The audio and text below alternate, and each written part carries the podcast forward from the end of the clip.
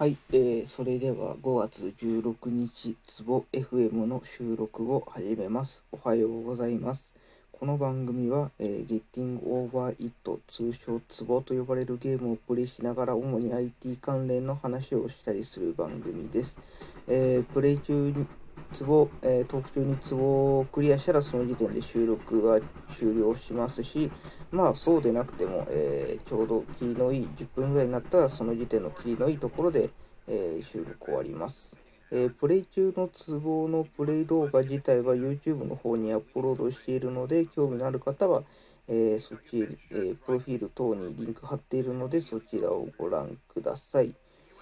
えーまあ、いつも最近の毎週だと新規で作ってるサービスの進捗を話したりするんですけど、まあ、今回ちょっとそんなに大きくや動きはなくて、せいぜいあのクラウド、えーアプリ側でやった機能に対して、 Cloud Functions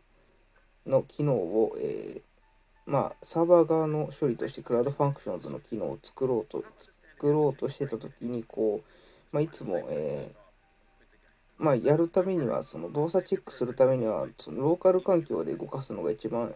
えー安全が、安全性があっていいんですけど、まあ、そのために、こう、Firebase って、クラウド、えっ、と、ローカルエミュレーションっていう機能がついていて、まあ、ローカルで、えー先に、えー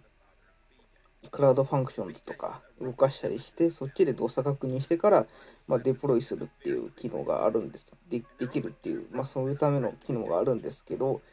まあ、それを毎回やるときに、こう、データベース、Firestore ですね。Firestore のデータの、えーが毎回空になるんで、こう、うまいこと、えーなんか、バックアップしてインポートする機能ないのかななんてのを探してた、探してはいたんですけど、まあ、それで、こう、今週はほとんど時間を使ってしまった。あんまり大きな動きはなかったっていう、えー終わりになりましたと。まあ、なんでちょうどいい、ちょうどまあそっち絡みでちょっと思ってること、これなんか前も言った記憶があるんですけど、まあそれしたら、まあ許してくださいっていうことで、えっ、と、クラウドファイヤーストアとか、えーリアルタイムデータベースとかって、その、まあその、もともと Firebase 自体がこうモバイルのアプリを作るための、えー便利なツール、ツールというかプラットフォームとして用意されているもので、こう、クラウドファイヤーストアとか、えーリアルタイムデータベースとかっていうのは、基本的には、えーアプリ側、要はクライアント側から直接 DB を、えー書き換えるたりするようにしてい機能が用意されていて、まあ、そういうことを前提に最初は作られているんですけれど、えっ、と、まこれはすごい個人的に思うのが、結局その便利なことは用意されていて、それのおかげでこうクライアントアプリだけで、えーあの、機能、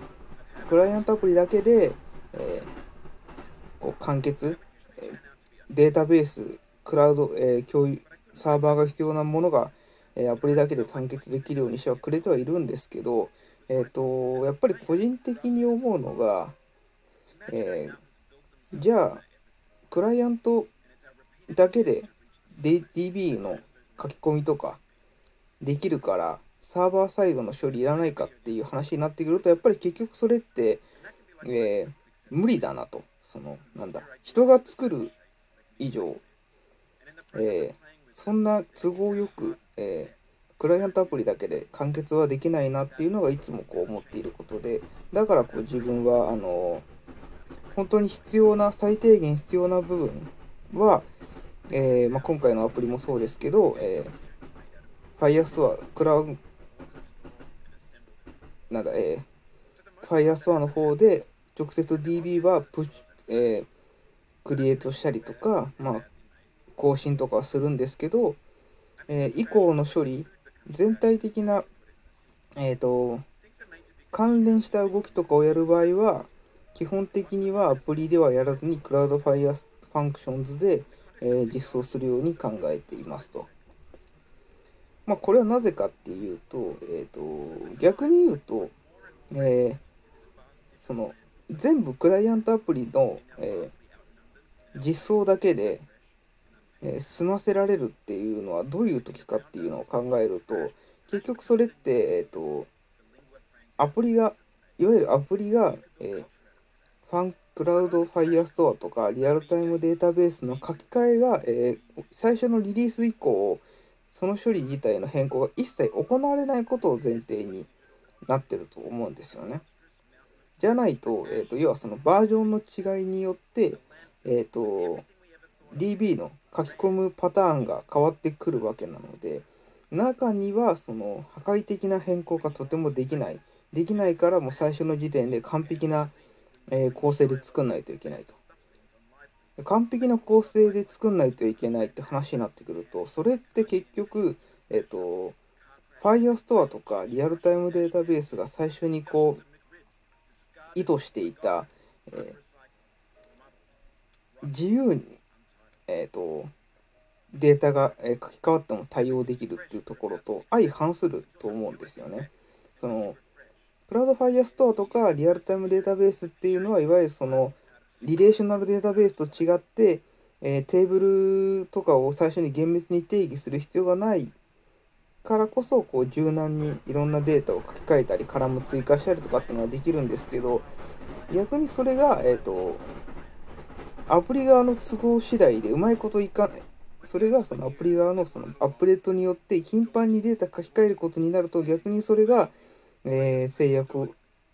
トラブルを生む元になってしまうので、えーと、カラム書き換えができないっていうのは結構そこはなんか矛盾している感じがしていて。じゃあどうするかっていう話になると、えっ、ー、と、まあ、やれることとしては本当に、アプリ、クライアントアプリでしかやんない話になると、えっ、ー、と、その破壊的な変更が生まれるほどの、えー、と変更を、えー、とリリース後にやんないようにすればいいだけなんですけど、それはちょっとそもそも、えー、とありえないと思っていて、本当にそれをやれるのっていうのは、個人が作ったようなアプリで、えー、アップデート1回ポッキリのようなものだったら、まあ、今後そのデータの書き換えとか、その辺は、え、ー、と、やんなくて済む。そもそももうアップデートしないとかっていう形で済むんですけど、例えば本当にその SN、要はですね、クライアント、SNS っぽいようなやつとか、レベルになってくると、えー、それはできないので、じゃあどうするかって言ったら、本当に必要な部分の最初の書き込みだけは、えー、リアルタイム、まあ、データベースに直接書くんだけど、えーと、メインのところ、その本格的に細かい、えーと、変更がありそうなところは、えー、 Cloud Functions の、まあ、要は DB の変更のトリガーに合わせて、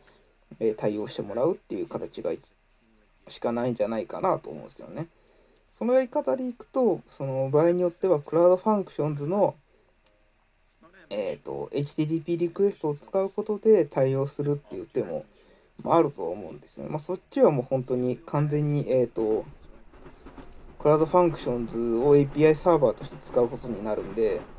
まあ、ほんなるんですけど、まあ、これがいい点としては、本当にその API 側で、えっ、ー、と、データのチェックとか、バリデーションとかが行えるので、まあ、ほんまあ、やっぱ結局なんだかんだでそういうこと考えてくると、えっ、ー、と、DB のを直接書き換えるっていうのは、なんかすごく楽そうで便利そうに見えるけど、まあ、長期的にもし、えー、サービスを、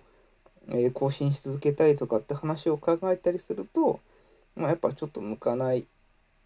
危険な手段だなと思っているので、まあ、できれば、えー、DB に直接手を加えるんじゃなくて、Fire、えー、 Cloud Functions で大半の動きをフォローしてあげた方がいいのかなっていうのを思いましたっていうのがありますね。その結局、綺麗に、例えばアプリが作れたとしても、えー、その DB 構成しない、大きな変更がない構成で作れたとしても、アプリ自体がその下手すりゃ書き込みの途中で、えー、落ちたりして、えー、正常な書き込みが最後までできない可能性もあるので、そうするとやっぱりこう、えっ、ー、と、複数のカラムとかを制御す、一度に書き込むような実装ってやっぱできなかった、しづらい、危険かなと思うこともあるので、まあそういうことを考えると、え、まあ、自分もその Node.js とかの知識はほとんどないので、かなり手探りの、手探りだったり、やってることはすごく単純な実装でしかないんですけどやっぱりこういくつかの機能は Cloud Functions に任せて、えっと、なるべく、えー、クラクライアントアプリからはこう Firestore のデータを認識データがどうなってるかっていうのを認識しない作りに、